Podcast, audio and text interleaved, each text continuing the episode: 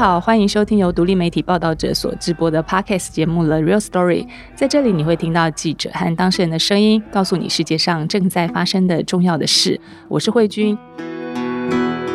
三月风妈祖，全台妈祖庙和信众热烈在替我们的全民女神庆生。台湾的妈祖文化特别就在于，妈祖比起其他的神灵哦，好像都更加的可以亲近。台湾人都称妈祖婆，好像我们把她当成自己家里的阿嬷这样。地方的妈祖庙好像更像是社区心灵疗愈所。老一辈人常常有什么事情，他们就会去问妈祖，可以很近距离的和妈祖聊心事。每年的白沙屯妈祖到北港进香和大甲妈到奉天宫的进香绕境哦，都是数十万到数百万的徒步跟随，也被称说是地表上最大的迁徙活动。这些活动呢，在台湾社会其实最重要的意义哦。已经慢慢都超越了宗教的本身，他把很多离乡离土的游子再重新召唤下乡，像艺文人士或者是个人的自我实践啊，无论带着什么想法上路啊，大家都能够获得心灵上的这种灵力补充。那徒步的绕境进香活动路上啊，其实最打动人的，常常都是人心的这种善美哦。今年二月呢，报道者的采访团队，包括我啊，我们的摄影燕婷，Data 小组召集人浩翔和我们的 Podcast 制作人婉珍，都跟着白沙屯妈祖走了一段哦，遇到了全程奉茶的白沙屯人，他们早年是喝了奉茶阿伯的茶，现在就是想要把这种心意传承下去。燕婷、浩翔、婉珍啊，他们因为采访背了重装徒步哦，又一整个晚上都没有睡，走到快要断魂的时候，就看到累了请上车这个服务哦，跳上车小憩一会。应该是他们这辈子最美的一个午觉了哦。今天我们邀请的来宾哦，他的体验和感受更丰富了，是政治大学华人宗教研究中心的研究员洪银发哦。他本身是大甲人之外呢，大甲妈的神教原来就是他们家族出资打造的，神教就在他家。尽管如此呢，他长大外出就学之后，有一段时间也是渐渐远离了妈祖的怀抱，其实也就是等于远离了家乡。直到看到电视上播放了大甲妈的节目，就是采访了他的阿伯，谈到大甲妈的神教哦。那时候电视那头从小到大点点滴滴的回忆又被勾唤起来哦。他是跟我们说，他真感动到落泪哦，从此开始投入了妈祖文化的研究和影像的记录工作。今天这一集呢，我们就来听听银发老师和我们的浩翔一起来谈谈妈祖文化创造出来的人间美丽的风景。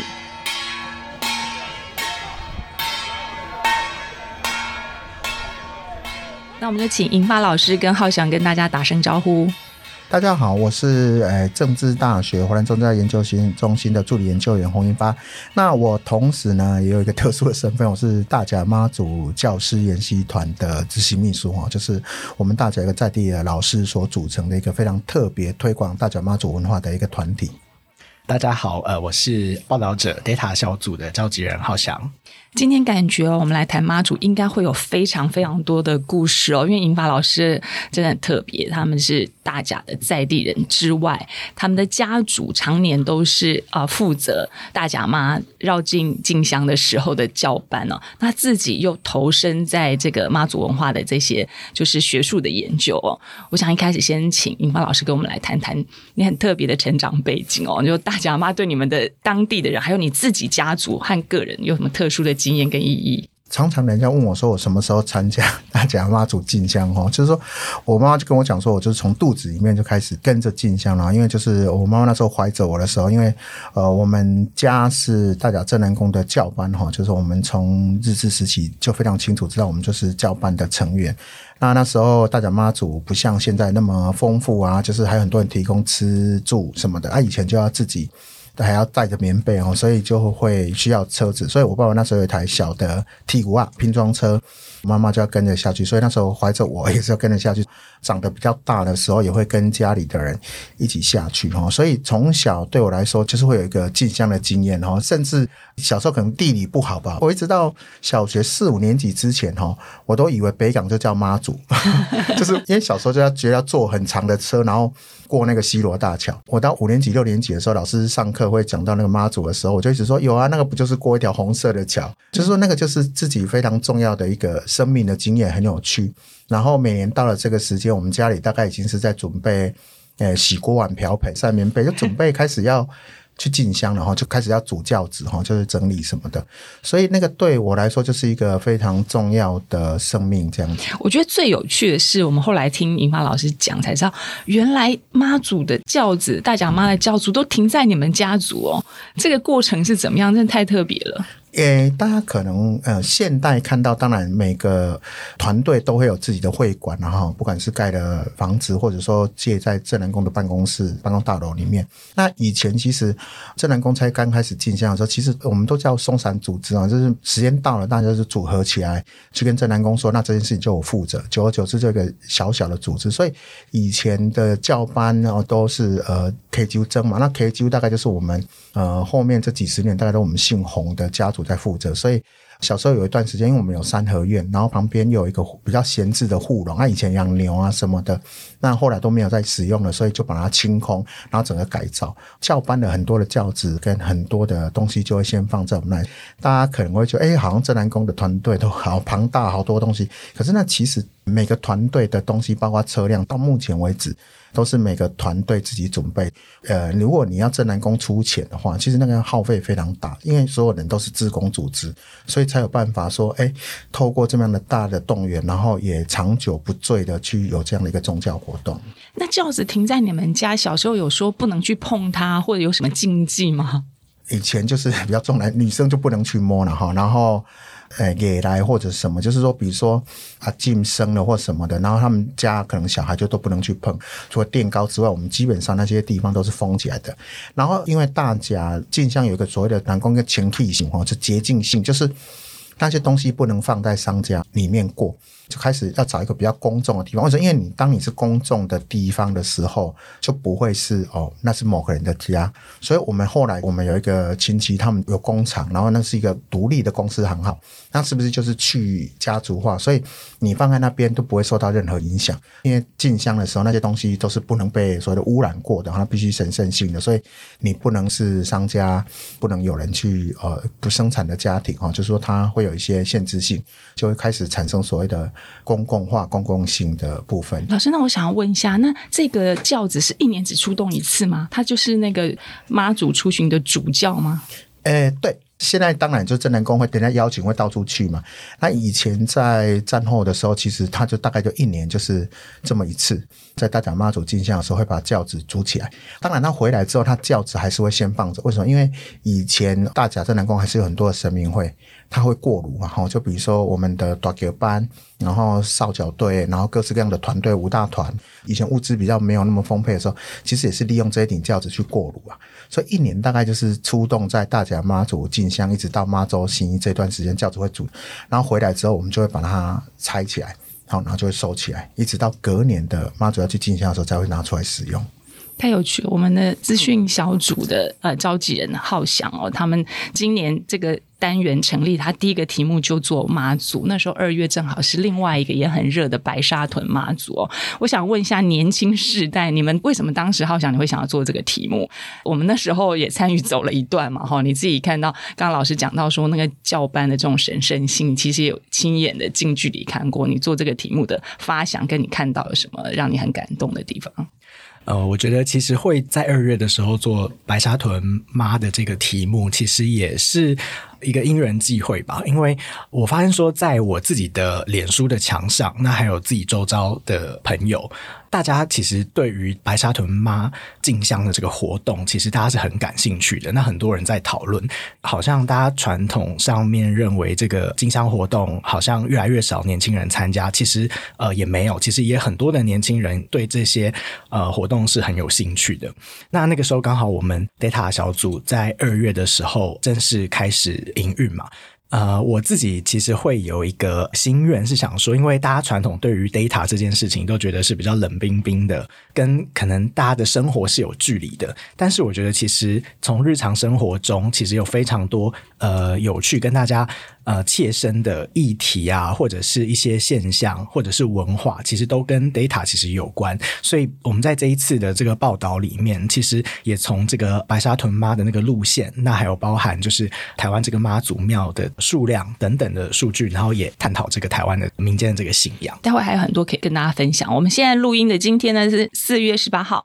今天晚上六点哦，镇澜宫他们的在大甲体育场的一千桌的起驾宴哦，宣告了今年的大甲妈的进香绕境就要开始了，估计好像又要破了两三百万人哦，它永远是台湾最大规模的宗教的活动哦。老师，那你在娘胎里面就参与绕境的人，来看看，如果第一次要参加的民众，你有什么建议？我的第一次建议说，呃，其实大甲妈的跟随，我们都把它说它是最容易上手，可是其实也最不容易上手。最容易上手就是说，因为它路线固定，然后有 GPS，基本上你很好走。尤其它，呃，它除了几个点比较交通不便之外，它临近所有的铁路跟高铁站，很方便，所以你可以来走一小段。我们都会建议说啊，你就从 A 点到 B 点。然后到 C 点就可以离开，非常简单。可是我说它也很困难，是因为。你必须跟自己对话哈，呃，像我进香，我从大学翘课去进香到现在，我二十几年，它不太像白沙屯妈，你可能有一顶轿子会带领你，或者是说会有很多的故事，因为你在路上可能很长的时间是自己走，所以你常常是要跟自己对话。我说我每年会去，是因为我常常每年就是要跟自己对话。然后另外一个是镇南宫有提供一日的体验的服务，它有跟非常多的。学校或者是旅行社配合，所以你也可以上网去看哦。所以它是一个非常简单的方式。是是是，所以这也是刚刚就是提到的大甲妈绕境跟白沙屯很不一样的地方啊。白沙屯他们的特色就是每年的时间开始的时间和结束的时间也不一定，然后要走的路线也不一定。然后我们的呃浩翔婉珍，我们这次有去走了一次啊。你觉得当时去你也是第一次参与嘛？你的体验的感受是什么？对，我可以跟大家分享一下，因为呃，我就是第一次去参与妈祖进香的活动，因为我们其实是在他进香已经启程之后，才从中间去跟上。我记得我那个时候跟婉珍，然后还有我们的摄影燕婷，我们就是从那个云林的高铁站这边出来，那一出来其实就。呃，有非常热情的大哥就跟我们讲说，哎，要去找妈祖的话，要往哪个方向？就直接告诉我们，就是那个最短路径。那我们其实就步行的方式，那其实很快。我记得那个距离大概应该是一公里内的距离，我们马上就遇到妈祖了。那妈祖周边这个人潮真的是非常的多，然后我们也是呃一开始先接近。轿子啊，那后面我们也被海放这样子，因为你就会觉得，哎，为什么那个轿子离我们越来越远？就要在后面看着那个 GPS，然后想办法再接回那个路线上这样子。对，那我可以透露一下，他们走了第一天半，就是浩翔跟婉珍就上了那个，呃，累了请上车，在这边休息哦，就是心里非常感动吧。婉珍，你要不要分享你当时坐上去的感觉？因为我们从那个高铁站一出来，然后就在想说：天呐，到底是要怎么样找到妈祖在哪里？就除了看 GPS 之外，我觉得最直接的就是看大家到底有没有戴那个帽子啊，有没有戴粉红色臂章啊，然后还有就是他们的穿着啊、打扮。然后我们一开始就遇到了一个广播组的大哥，然后他就说：哦哦，记者来采访哦，哦，很棒，你们一定要走啦，这个来走绝对不会后悔。然后就马上送一些周边纪念小物给我们。然后那个时候就已经觉得哇！居然这么亲切，然后马上就告诉我们怎么样可以找到妈祖。然后我自己觉得跟我生命体验比较不一样，是以前跟这种镜像比较相关的活动，像我小时候都会跟我阿妈去挂香，然后就跟游览车去兰坤星之类的，然后感觉就是哎下车，然后拜拜啊，可能就一起去吃一个好吃的，就一直对于这个进香的概念是停留在这样子，所以第一次感受到都哇，这么多人一起走路。就是很好奇，说大家在走的过程中在想什么，然后为什么会想要来走？其实现在这个呃妈祖，不管是进香或绕境这个文化，其实真的我觉得在台湾变成一种非常。特色，然后也变成一种大家体验啊、观光或者是内在自省哦。不过，我们今天要请老师来跟我们讲一个更原始。其实很多人不知道，当时妈祖绕境可能跟商业活动、跟这种移民特性都很有关系哦。老师来跟我们讲一下，其实最原始哈，尤其像在大甲，为什么会开始规模这么大的这种信众参与的活动？哎，大甲的进香活动其实分成几个时期哈。清代的时候，大概会去梅州进香，所以交商啊什么他们会支持，因为进香其实呃以前就很花钱，尤其以前要跨越海峡的时候。那大概到日治时期的时候，呃，开始北港形成一个台湾非常重要的信仰中心。它清代就很重要，可是日治时期的时候，就随着交通的发展，大家就会更往去北港进香。那我们传统的宗教里面有一个非常重要的是那个香火的灵验观，就是我要到一个香火比较鼎盛的地方去求取香火。所以刚刚有说南鲲鯓啊，或是北港朝天宫，它就是台湾的妈祖跟王爷的一个进香的中心。所以不管是我跟你有没有关系，我就要去求取香。甚至我不是妈祖，我也不是王爷，可是我就会跑到这些庙去。那个因为那个是一个香火灵力补充，我就跟着我的神明到了某一个地方去，我补充你。为什么？因为它可以更庇佑我们这个地方。所以大家镇南宫的大家妈祖进香，或者是。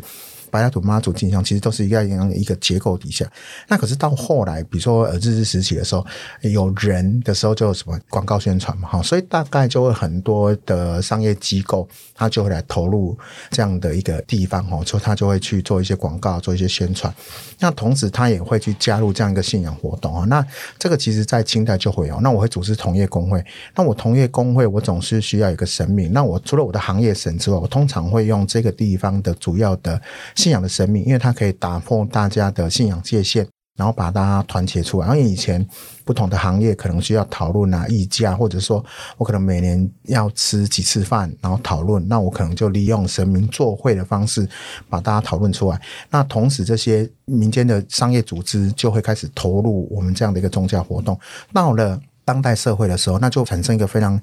有趣的转变哈，就是说。我以前是跟着妈祖去进香哈，那我们通常学者会把大甲镇南宫离开北港这件事情当做一个观念的扭转的一个断点哈，就是说，如果我们把认为进香的核心是在灵力的补充这件事情上，那大甲为何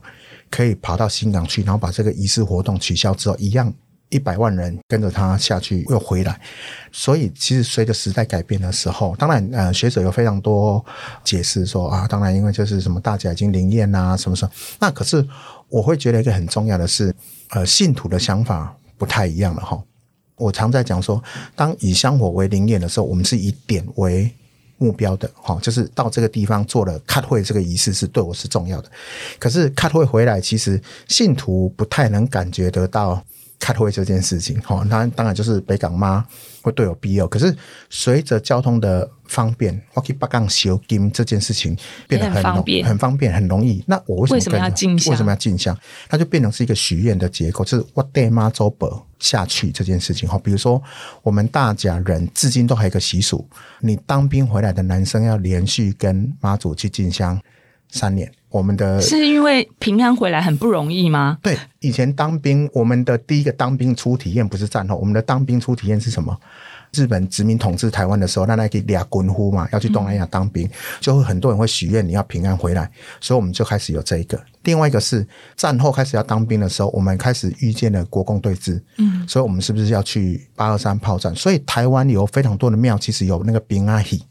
其实就是八二三炮战的时候许愿说，温家温孙呐可以这边安全回来，我就演戏。所以台湾的从北到南还有很多那个所谓的平安戏的传统，是神明生日的时候，我会演戏去答谢神明。这个铭刻都有，到目前都有，但是因为现在当兵很安全，没有，所以现在应该要建议我们全民国防要再加上这一点，因为我要呼应老师讲这个，因为我们这次去白沙屯，我们也是进到北港嘛，我在北港当地也采访了一个北港当地的，在庙城前面，应该跟你的经历差不多，应该也是从妈妈的肚子里就开始感染了的李宗林大哥，他跟我讲到同样的事情，他说他们家的人。都有一个自己的香袋，然后那个香袋他们是特别找皮匠去做的，然后就是去北港朝天宫的香灰，就是每一个人当兵，从他爸爸开始，然后他他弟弟都要带着那个去当兵，所以可以展现台湾的这种政治情势多险恶，从妈祖文化也可以看得出来。所以你你就可以看到说那个那样的一个转变嘛，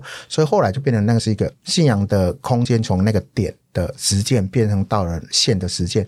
那这样的线的实践，我们除了许愿变成是一个非常重要的方式之外，就会提到说，开始台湾的所谓的那个台湾本土文学运动，或是乡土文化运动开始兴起了之后，就非常的鼓励、鼓吹大家走到乡间文化活动去参与。所以你看前世代的云门舞集，当从呃林怀民回来的时候，就开始去走大甲妈，然后他开始投入了非常多的传统民俗的活动的体验跟参与，然后同时也带了大量的艺文界的人进来。然后，所以开始了。呃，张大同老师跟黄春明去拍了一系列的哈，就是那个宝岛对宝岛芬芳的纪录片，嗯，所以他们就开始带领了这个风潮，开始所谓的知识分子大量的往下走。然后一直到后面更后面的时候，台湾的更多的文化意识啊、体验的方式开始，可是那个比较是一个脱离了单纯的许愿或是宗教的情怀或是信仰的这个层面，他们变成比较是一个。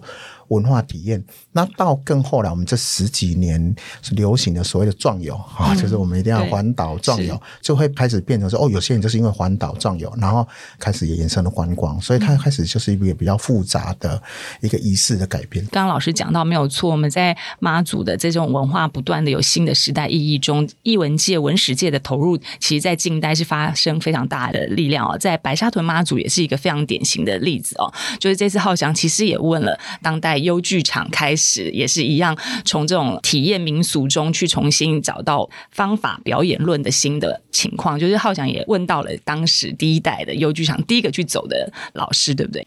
呃，我觉得可以跟大家分享。呃，有采访到一位就是吴文翠老师，他在比较早期的时候，他也是那个优剧场的这个成员。那他自己后来就是有成立这个泛体剧场。作为这个泛体剧场的这个艺术总监这样子，那他参与这个白沙屯妈的这个经验就非常的丰富。那后来他甚至变成了这个罗手，也一路就是跟着这个白沙屯妈的进香活动，然后来参与。只有曾经一年没有参与过，那其他的时花其实都。呃，能参加就尽量参加。那我觉得他们这些艺术工作者在参与这个活动的时候，他们其实就是用一些比较身体力行的方式，去从这个宗教的这个活动里面去感知到，比如说自己与土地，然后还有自己与自己内心之间的这个关系。那我觉得其实还蛮玄妙的吧，就是它里面我觉得有蛮多哲学的概念。像他，我觉得有一句话就真的很有意思，他就讲说啊，他在敲锣的时候，因为敲锣的这个角色。他其实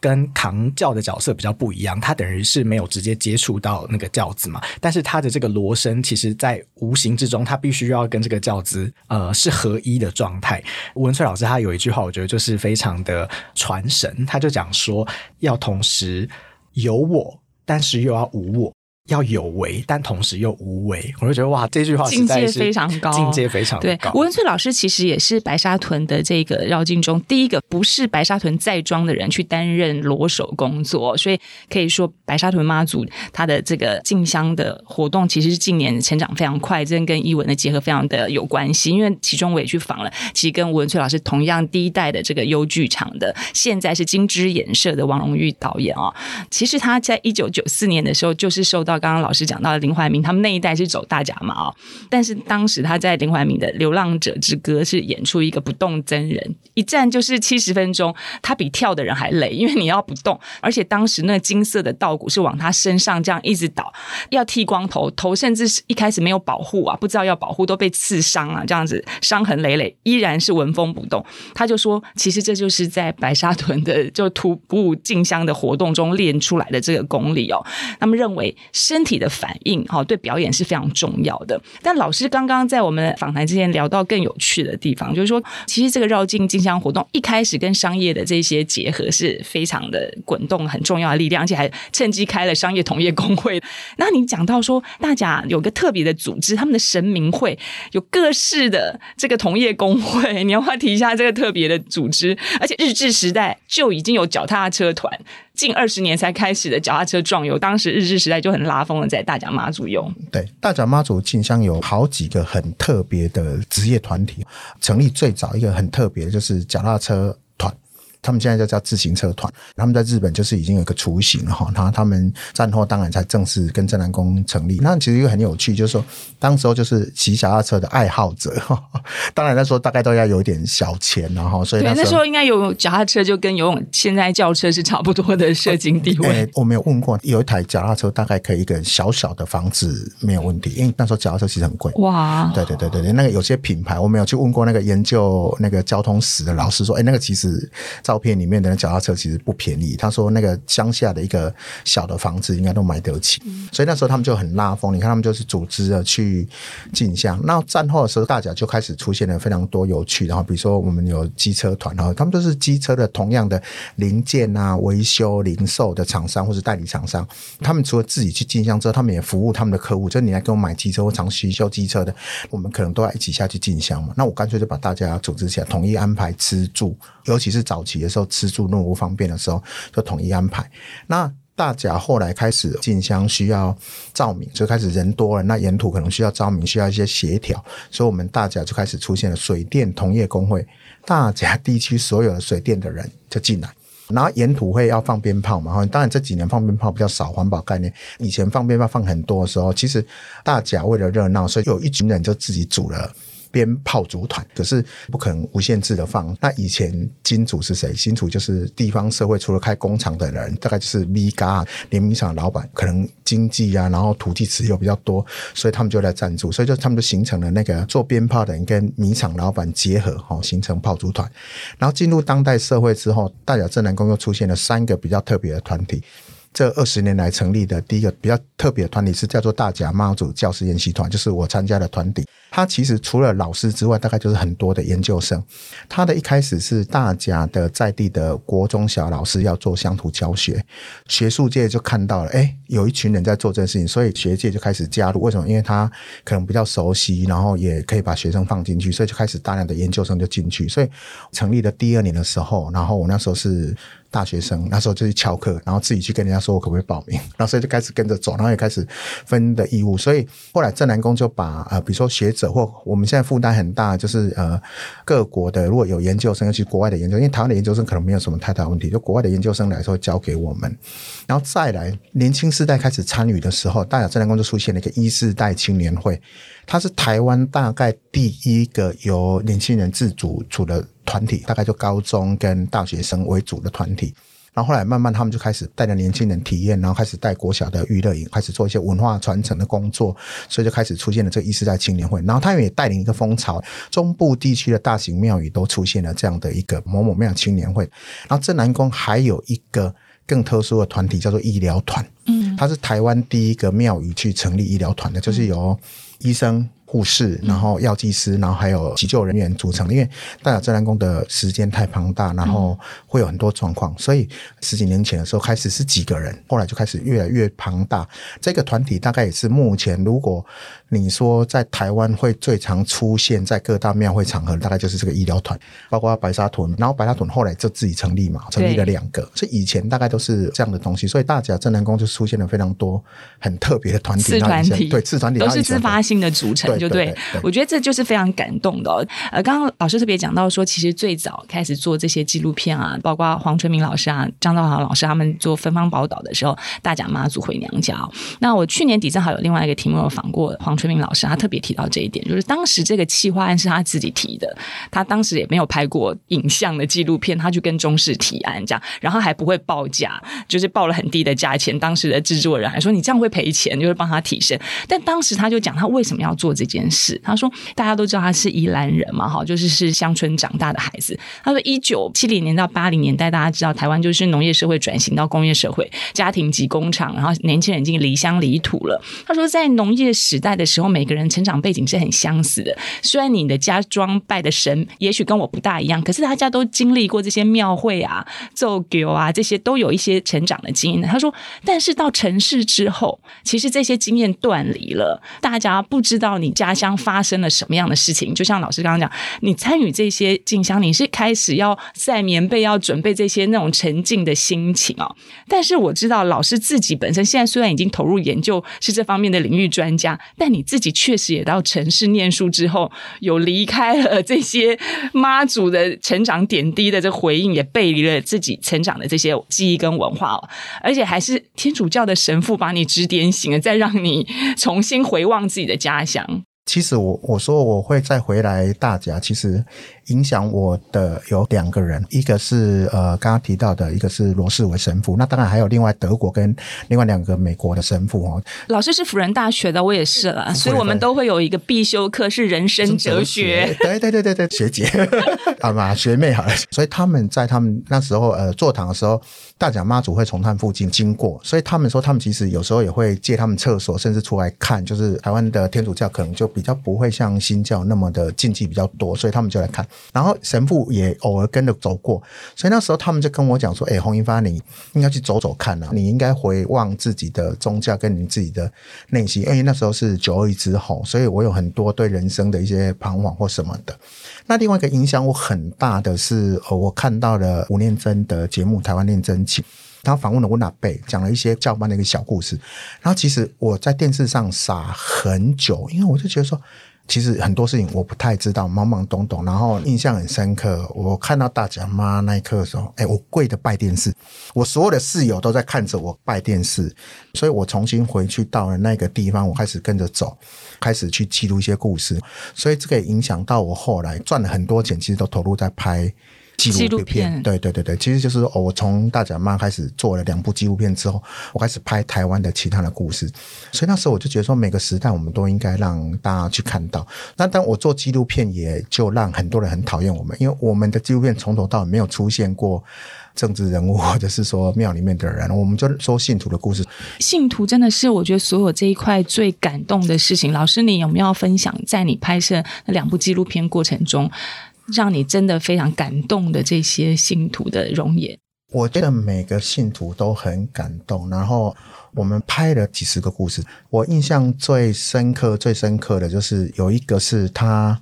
叫做阿吉亚妈，大概进香二十年以上的老的进香客都会知道他，他就是发心帮妈祖煮饭，他是大概彰化西州地区第一个开始帮忙组织的，所以他做了很多很感动故事。你不是在于说他有什么神迹或什么，而是他这一辈子五十年来只为妈祖做这件事情，时间到他做，那他儿子承接了这个工作。那在他的告别式上面的时候。呃，那时候我我在中研院服务，那时候特别那天请了假，然后当然我们大家很多我们团的老师啊、导演，他们都下去送阿嬷一程，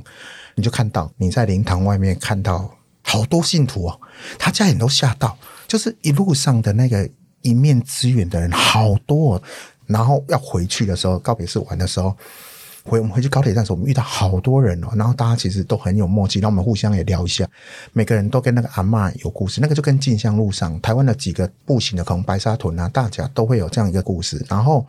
呃，我我到目前还持续在做这件事情的另外一个故事是，在西罗大桥上会有林龙章夫妻，就是一个在西罗板德的夫妻，他们每年会准备呃好几百斤的素食饭团给大家吃。我觉得最震撼、最震撼是那时候我记得是我手上还在帮他包饭团，手上是有点烫哈。然后我们就问他说：“那阿伯，那个，那你为什么要做饭团给这些信徒吃？”我给他妈做不给要掉。嗯，他说妈祖婆怎么会要掉？啊，然后后来说哦，原来他讲的意思是说，这些帮妈祖婆服务的人都是妈祖婆，所以我们才会有第二部的纪录片叫《人间妈祖》，就是因为妈祖不可能有那么多化身，所以他让所有的人都化身成人间妈祖来做这个服务。然后大概过了五年之后，他的小孩跑来跟我讲，他的小孩其实有一点不太谅解。自己的爸爸妈妈，因为他的小孩是警察老师，然后觉得说爸爸妈妈为什么要做这样的事情？他说他直到他看到那部纪录片之后，他才说：“哎，原来我的爸爸妈妈想到是这么多帮大甲妈服务的信徒被挤在桥上，因为在西螺大桥，所有的庙都会来接他，堵在桥上可能两到三个小时。可是那时候大概都是黄昏傍晚了，又经过很长的乡间，是没有人提供食物的，没有饮食，所以他们上去就是补位嘛，信徒都会去补位。他们才跟我讲说：“哦，原来我才知道我的爸爸妈妈会去做这件事情是为了什么，而且为什么那么重要。”所以我才觉得说：“哦，原来我们做这件事情是有点意义。”我一直坚持让信徒被看见的原因，是因为其实我自己在纪录片里面写了一小段话，就是说。SNG 车来啊，正地里木来啊，啊，毋过有一群人，伊毋免上电视，嘛毋免你甲访问，可是伊的一路拢对妈祖步行，至今到目前为止，我我都还在做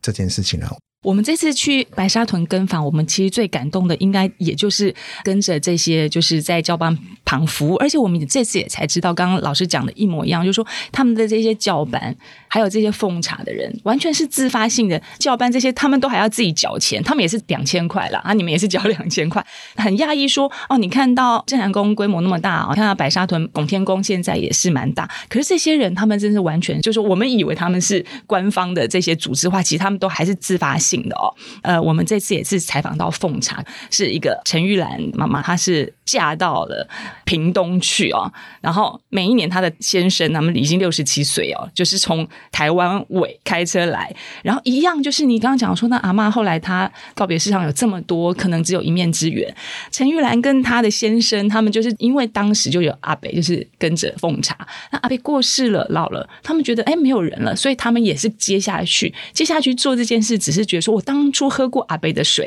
我现在也想要全程来做。然后这样过程中又碰到另外一群人，夫妻两个车太烂了，然后捐给他们一部新的车，再继续做这件事。这个善的力量，就是我觉得整个妈祖信仰，不管你什么时代，用什么方式，用什么心情，用什么目标去走，都是让人家觉得其实是最感动的地方哦。那但是浩翔这一次的访查就扩大了这个点，除了个人的这些。感动的事迹，他也爬出了台湾整个妈祖庙的分布哦。为什么妈祖庙会最后变成全民女神？因为其实台湾的民间信仰，什么王爷啊、哈什么等等的，是非常多。可是后来好像妈祖真的变成是不同背景移民的人，大家都可以接受，或者是大家都可以共同信仰的。到底台湾有多少座妈祖庙？它的分布情况怎样？而且有一些妈祖庙真的有一些不同的传说跟特色。嗯，我们这次就是采访呃的时候，有有从那个洪老师这一边，就是台湾宗教与民俗文化平台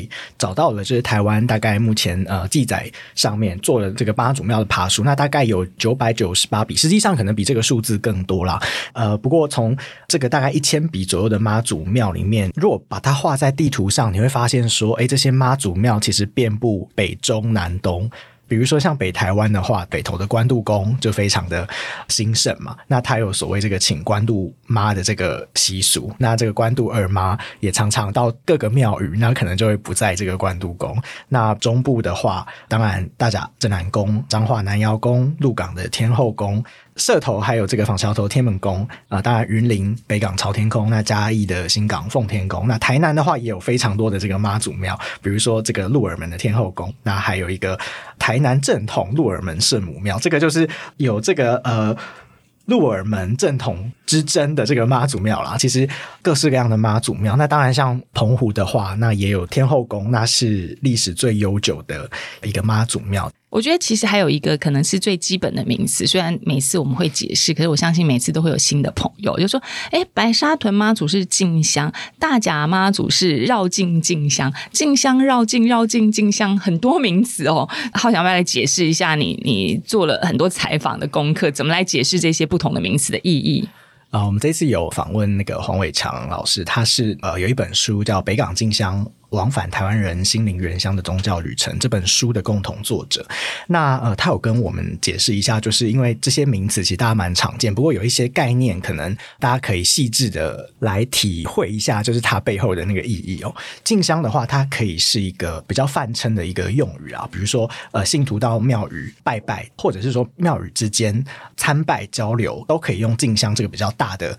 词汇来称呼。不过在大部分的状况，静香这个词隐隐约约像刚刚老师讲的，因为静香就代表着这个灵力的补充，所以意味着就是有一种下对上的概念。比如说分灵的这些庙，那他要去祖庙去进香，那灵力比较小的去灵力比较大的庙进香。不过因为进香它可能就涉及到这种上下关系，那现在有些庙宇它可能就会比较是用呃会香这样的。字眼，那用会香这样的字眼，可能更意味着说，哎，那个庙可能它的地位是比较平等的，那互相来拜会这样子。再来的话，还有呃绕境，那绕境的话，其实就是呃巡视自己的那个辖区。那比如说。呃，如果我们用那个呃北港的朝天宫来举例的话，那它那个绕境这个辖区大概就是云林的北港镇，然后到嘉义新港的南港村这个范围。那绕境的话，因为它的这个地域的观念其实是非常重要的。那如果捞过界，其实就会被视为是一种挑衅的行为。最后的话，还有一个词叫做绕境进香，那这个词比较是一个新出现的复合的词汇，在那个呃大甲镇南宫改到新港。的时候出现的一个词汇，那从大甲到新港的时候叫做进香，那不过回銮之后在大甲呃四个城门之内绕境的时候就会使用到绕境这个词。这个部分呢，就是要进入比较敏感的部分，我想由老师来解释会比较清楚哦。可能去各地拜妈祖庙是大家可能都有的经验哦，可是你会看到非常多的名号哦，开台妈、祖妈。大妈、分灵妈，有非常多不同的称号哦。呃，刚刚节目一直提到，就黄春明老师他们拍的《大甲妈祖回娘家》这支纪录片，其实后来也意外扮演一个非常重要台湾的妈祖的地位、庙宇的地位的一个新的变化跟指标。老师来帮我们解释一下，真的妈祖庙有没有位阶？然后台湾的生态，大甲妈为什么镇澜宫从去北港又变成去奉天宫？这个。背景可以跟我们讲一下。是在民国七十几年哈，就一九八八年前后的时候。其实补充一下，浩翔讲，就是绕境进香在北港的最后几年，其实就在使用了哈。呃，应该这样讲哦，大甲镇澜宫有非常多的神明会，庙虽然是一个组织，其实可是神明会会有很多的活动。现在看到了大甲妈祖进香，或是前身的大甲镇南宫的往北港进香，那其实它的前身是神明会的进香活动啊。大甲镇南宫有非常多的神明会，所以我们的神明。会也会往梅州往哪里哦？这都有记载，甚至会到彰化南阳宫去进香都有。那以前大概就是头家炉主制度哈，就是由我们这些炉，那炉主就是哇，不会我们会选出来负责今年祭祀义务的人，然后头家就是帮助他，所以你就看到会有炉主。那白沙屯就还维持了这个炉主来负责祭祀义务哈。当然，因为他现在规模非常庞大，所以都还是要。庙方来帮忙嘛？那以前进香真的就是头家炉主的事情。那真南宫在民国六十四年之前的时候，都一样用头家炉主的制度来做行事活动。但是因为参与的人非常多，事务开始庞杂，头家炉主开始没有办法非常负责这些活动。呃，因为可能吃住跟庙宇沟通，头家炉主有没有用心，就会发生问题。所以大甲镇南宫那时候已经开始现代化，开始有组织管理了。地方的士绅就会觉得说，这样每次下去有点麻烦。大家也知道说，那时候还是一个呃戒严时期，所以警备总部有非常大的施压，说希望大甲镇南宫规模可以缩小，搭车去。然后同时又有一个不确定因素，因为你把逃给楼住，我不知道找谁沟通这件事情，光要送计划书给警备总部或者要报告。你看当时。绕境进香的活动要送警备总部审查这件事情，是是是这个是确定的哈。这个我们已经从其他庙也找过相当的会议记录，都要跟警备总部报告。所以呢，那时候你的对象不确定，我很难去控制。然后又因为头家炉主又出了很多状况，所以第一波大镇南宫就把这个公众好几个神明会，然后到谁去进香，然后甚至几出妈祖其实都还在一个不确定的状况之下，慢慢的收归。从六十四年之后，就变成正安宫的一个公众的活动。再来就是出现了呃黄春明的这个大甲妈祖回娘家。小小的补充一下，回娘家的意思就是说，大甲当时是去北港朝天宫，大家觉得回娘家，那好像朝天宫的位置就在我们的大甲镇郎宫之上哦，就是有这样的争议出来。对，必须说大甲那时候不管是经济或者是镇南宫的呃香火优势跟信徒上面，的确不如北港朝天宫，这是事实啊。因为我们毕竟是一个比较小的乡村哈，虽然我们有四个乡镇，所以就跟所有人都一样，就会去想要去做灵力补充。这个也是同时一波台湾开始所谓的乡土文化浪潮的时候，地方人就开始会去思考说，那。我刚好比你较细嘛，然后当然呃，北港也有基本教育派了，就是说这个目前一直都是问题，因为大家其实跟北港的关系其实一直都很好，我们的董监事有非常多的嫁娶，对嫁娶哦，带东西请给哦，这是很有趣的现象。呃，开始就会有一点泛化，呃，其实都透过媒体泛化，要慎选好媒体啊，像报道者这样。那所以就是说，哎，他们就透过一些媒体泛化之后，就开始争吵。那争吵，大家内部当然就会有一些意见，然后也屡次沟通，各自有鹰派。所以在民国七十七年的时候，就开始要。分开哈，所以北港前几年的时候就开始为了统一名字，我们那时候就已经叫北港金香了哈。然后一直到他呃到了呃七十几年之前的后面那两年，他就开始出现使用绕境金香，因为回来本来就会绕境。然后可是绕境进香也是一个比较不稳定的状况，因为以前的人其实不会想那么多，就是啊反正我就多加绕境两个字。他是一直到了刚刚讲的到新港去之后，他为了怕跟新港重演这样的状况，所以他就特别加。绕进进香两个字，为什么？因为大家一开始很警觉，因为呃。新港奉天宫志上面也其实也也如法炮制，想要把大甲镇澜宫变成他的分灵庙。可是因为你当时候已经去新港第一年了，你不可能又跑掉嘛，你也没有地方去了哈，就是很难找，所以这个名词就变成是一个惯例哈。所以后来我们也把它当做说哦，因为我们回来有绕境啊，因为大家也知道说，人家就会觉得啊，我又不是你的境。当然有学者会认为说，那现在整个范围都是大家的境。那的确，比较灵力提升之后，包括白沙屯，就说啊，那沿路都有信。那当然这是一个现代的扩充，但是它原本的确，我们问过老的董监事，是因为呃为了避免这样的一个争议哦，然后所以为了误会，然后就分开。那这个同时也代表了大大甲妈祖进香，其实为大甲镇澜宫带来非常大的声量，所以他也有那一个能力去跟你拍板校正。然后而且他那一年之后就发觉灵力补充这件事情是被打破的。就是几件事情嘛，哈，就是说，哎，这样的事情好像完全都是没有关系的，信徒一样，这几十年来一样跟随，这个也是后来的所谓的 COVID-19 哈，我我们认为跟随妈祖走很重要，对不对？可是 COVID-19 的那几年妈祖没有上路，信徒一样去走那条路。所以他又创造了一个新的宗教形式，就是我不一定要跟着妈祖走，我跟妈祖的连结是我可以自己创造，这是一个新的时代。我觉得这个是很感人，就是说我们一开始还有听到老师聊到说，哎、神明会啊，或者是早年在做这些绕境的人，其实虽然现在大家说庙大或庙小，过去是阿尼师其实曾经从湄洲那边分灵回来，大家就觉得位置比较高，或者是官方建庙的啊，像台南的妈祖庙就哦，这是官方第一个建庙的，它的位阶。就比较低，但是刚刚提到一个很重要的，我们刚刚就一直在讨论，就是其实台湾妈祖这种绕境文化，另外一个变相就是很像是台湾民主化的过程。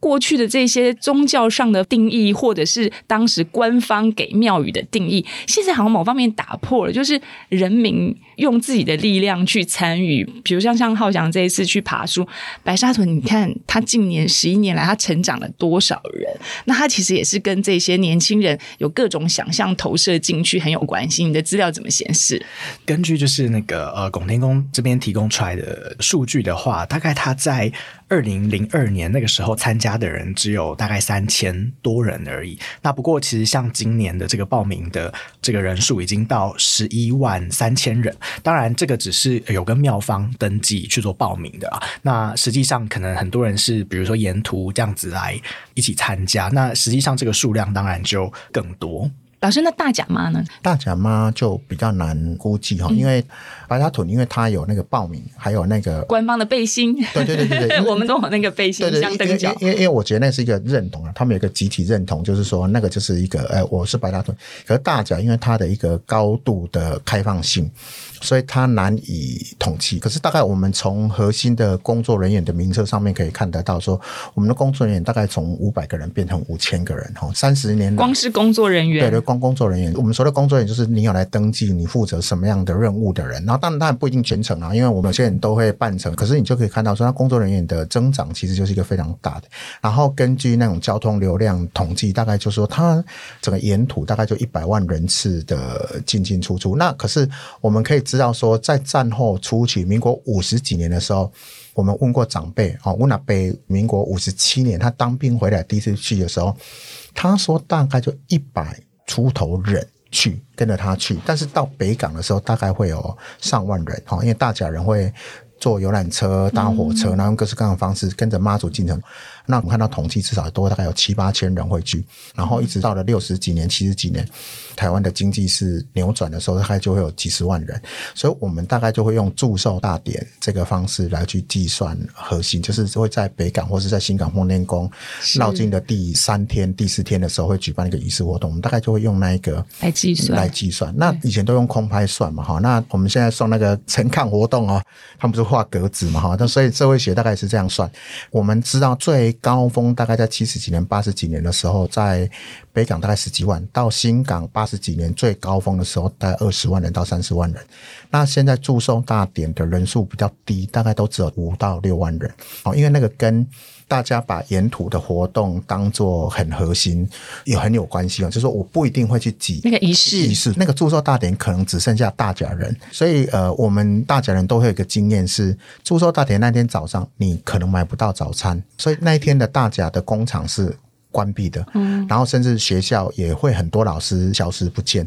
然后我们另外大甲人的经验是，大甲妈祖回来的那一天，突然都要家庭访问。为什么？因为你要找到正当理由，以前都没有什么正当理由，可以随便放假，随便放假，你不能说现在可以因为宗教活动放假，那以前没有。然后我们以前念过专科嘛，哈，那专科我们那时候大甲人有一个特权，大甲妈祖进香回来的时候。我们会提早放学，或是你那天不用去上学，为什么？因为会塞车，校车开不回来，所以。中部地区人都知道，就是大甲四个乡镇人有一个特权，就是妈祖放假可以放假，所以人数就是很多。然后其实也有起起伏伏，甚至我觉得也有危机。大概十几年前的时候，我们认为那个是一个危机，那个不是只有大家遇到就青黄不接，嗯，哦，就是说大家的各个团会年轻人变得很少。你像我们的少角队，我们的呃教前鼓、教前吹人数变得非常低，非常少。那可是后来大概在这十年，我觉得状况就起来，年轻人大量的愿意回来。呃，像我上个礼拜哦，在家里待了几天，跟着我叔叔去看我们教官练习，已经有大概一半以上的都是年轻人。像我叔叔他们这种七十岁以上的，其实基本上都在旁边看戏。大概中生代大概都三四十岁在扛教，但是有一批大概二三十个。年轻人在旁边要当预备班，然后因为教班在南宫的跟白塔屯的教班一样，它有点特殊性，因为你会碰到妈祖，所以我们都说大家跟白塔屯的教班疑心病很重啊，就是你不可以来就直接加入，你要在旁边当实习生。对，我们问了白沙屯的这个教主，他们也是这样讲，说你要先从预备班，而且预备班是先自己徒步走了三年到五年，旁边是观察你的体力行不行，然后选进来之后，你要先在旁边观察，你还不能真的扛。他说：“真的到进去扛轿的，可能要差不多平均五到七年才可以扛得到轿子啊。白沙屯的妈祖，他特别是他的轿子的步态很特别嘛，所以大家就是一直觉得说，哎，那个会不会有训练或怎么样？我们这次也有采访到他们最资深的大轿组的成员是六十岁的林鸿喜，他就特别强调说，他们不会练习这个，那你要自己去感受那个轿感，这样子。最感动是当时这个林大哥说到。”你觉得？其实啊，这是个人的信仰、个人思想的问题。嗯嗯。哎，也不是特别为什么求。对对对对，我都不求。我拜拜跟别人不同。那你都拜什么？没有，我拜拜的话，我都是拿着。我那香有没有？还是东西我都用，跟他请挂包包那挂嘞。嗯。啊，香点着，安来拜。嗯嗯。我也没有说把东西放在那个神明桌上面啦，还是怎样啦？嗯，我都这样子在拜。嗯嗯嗯。这样子拜的话，我认为我跟妈祖婆是自己人。自己人。对，然后的话有没有就是说，我桌上人家放贡品，是让外地的比自己的人不用放桌上。所以就是这些人就是服侍妈祖。他说就是睡在他旁边啊，所以他认为妈祖其实是他的家人。他说他去拜拜的时候，贡品不会放在供桌上，是挽在手里。他说这样就像是我跟我自己家人在团聚，那个感觉是蛮感动。你就会觉得这些人并不是为了自己而求，他们几乎已经是无所求的情况。像我们碰到那个奉茶的那一对夫妻，他们就说：“哎，每个人都问我说，我每年出来奉茶是跟妈祖祈求什么？”他说：“他只有祈求说，明年再让我有机会出来服务，那就表示我身体很健康啊，我可以一直走。”就是这些庶民的这些非常朴素，但是非常智慧的这个部分，我觉得是可能是最感动的哦。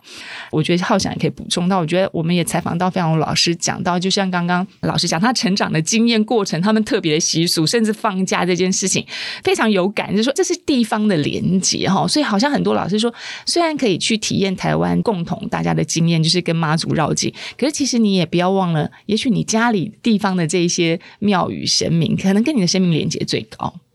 对，呃，我觉得这次采访还蛮有感的一个点，就是大家如何重新的回看自己所生长的这一片土地，然后还有这个土地上面的这个宗教。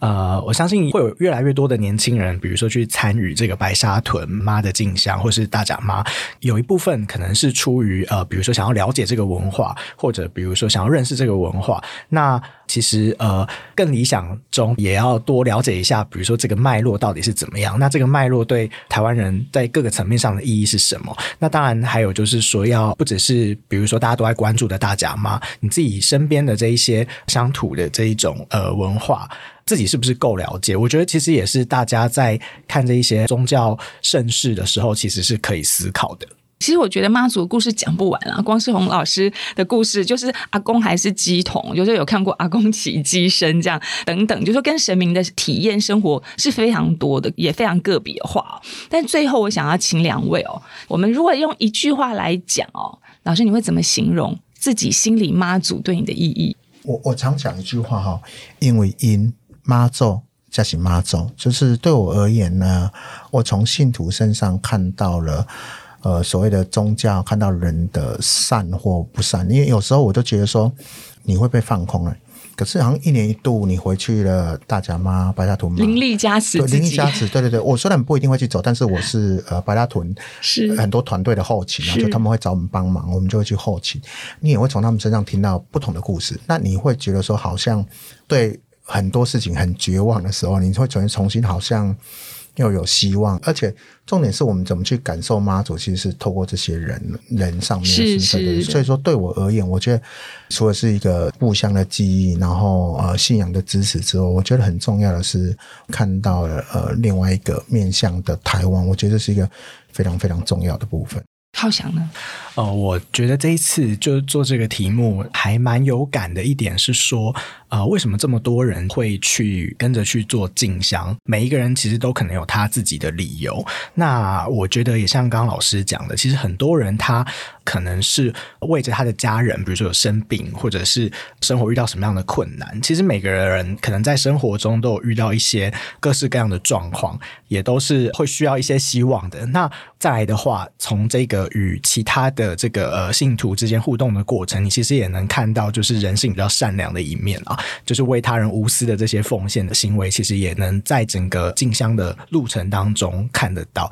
所以我觉得，其实最朴实、最善良的人性的那一面，其实从里面可以看得出来。我自己呢，二零一二年其实走了一段的白沙屯，然后也是第二天就被妈祖海放丢包到那个虎尾啊，就默默的回来。去年我是第一次走完全程，然后这次因为做专题又跟了浩翔跟婉珍再去走了两天。那我我要分享就是我们一个媒体工作者，我们是台北人啊，就是我们其实没有老师刚刚讲的那那种成长的经验的感受哦。可是我们要处理好像非常多地方的事物，就是你其实没有亲眼见证，你却处理这么多。有时候我个人是觉得在媒体工作的时候，我们也会有心虚，就说哎，我们真的知道这些事情，台湾真正底层的文化是什么？其实妈祖绕境对我来说，我这一次采访的那个北港李宗林大哥，他讲讲的一段那个画面，其实就是心有戚戚。我其实就是同样感受。他说他是北港人啊，每天就是从小就是看到那么多人来他们朝天宫朝拜，他对妈祖一点都不陌生嘛。但是他有一年他就想说，哎，他对那个记录这个庙志感兴趣，因为他开始学摄影。他想说，哎，那么每年看白沙屯来，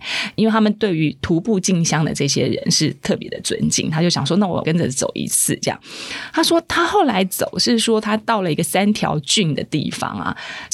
他说开始走非常美，他自己就发现说，哎，我是台湾人，可是我现在下一站我要走到什么的地名，我根本就叫不出来，我根本从来没有进去这个地方，原来这个地方的人情这么美或风景这么美，我就觉得这确实是我们好像做了很多重要的全国大事，可是你就是下一个村庄叫什么名字？下个车站叫什么名字？这个地方的特色是什么？你其实真的没有走过，你不知道。所以我都是非常感谢妈祖带我去认识台湾这样子。好，我们今天就是我觉得妈祖可以聊的事情实在太多，那也谢谢老师，也谢谢浩翔啊。就我觉得不管你是不是信仰啦，其实大家都可以去看看为什么这个信仰有这么多台湾人能够有共感。这样，谢谢大家，谢谢。谢谢大家收听，希望大家也从银发老师的这个妈祖的故事里获得了种种心灵的灵力加持哦。接着，我们也要邀请大家来关心浪浪的故事。满街的流浪狗也是台湾独有的风景，但这个风景景象呢，往往让人很心痛。我们呢，五月三号晚上啊、呃，将举办第三场的 Live Podcast 啊，由报道者的团队和窝窝，我们一起要和大家交流一下零扑杀上路六年后，狗狗在哪里？台湾从二零一七年开始不再对收容所的流浪狗进行安乐死，但是零扑杀的政策上路了六年，收容所还收容得下流浪狗吗？没有办法进入收容所的这些狗狗，又对野生动物带来了哪些问题和威胁呢？这场 Live Podcast 活动除了有我们的总主笔德林记者慧珍来分享采访的观察，也有合作的这个窝窝的记者陈信安和桃园市收容所。资深的志工尹汝要分享他在第一线的工作经验，他如何自己照顾流浪老狗，而政策上路之后，他又看到收容所产生了什么样的变化？欢迎大家一起来参与哦！详细的活动内容和购票的连接，我们就放在本集的资讯栏，大家记得先把五月三号晚上留下来哦。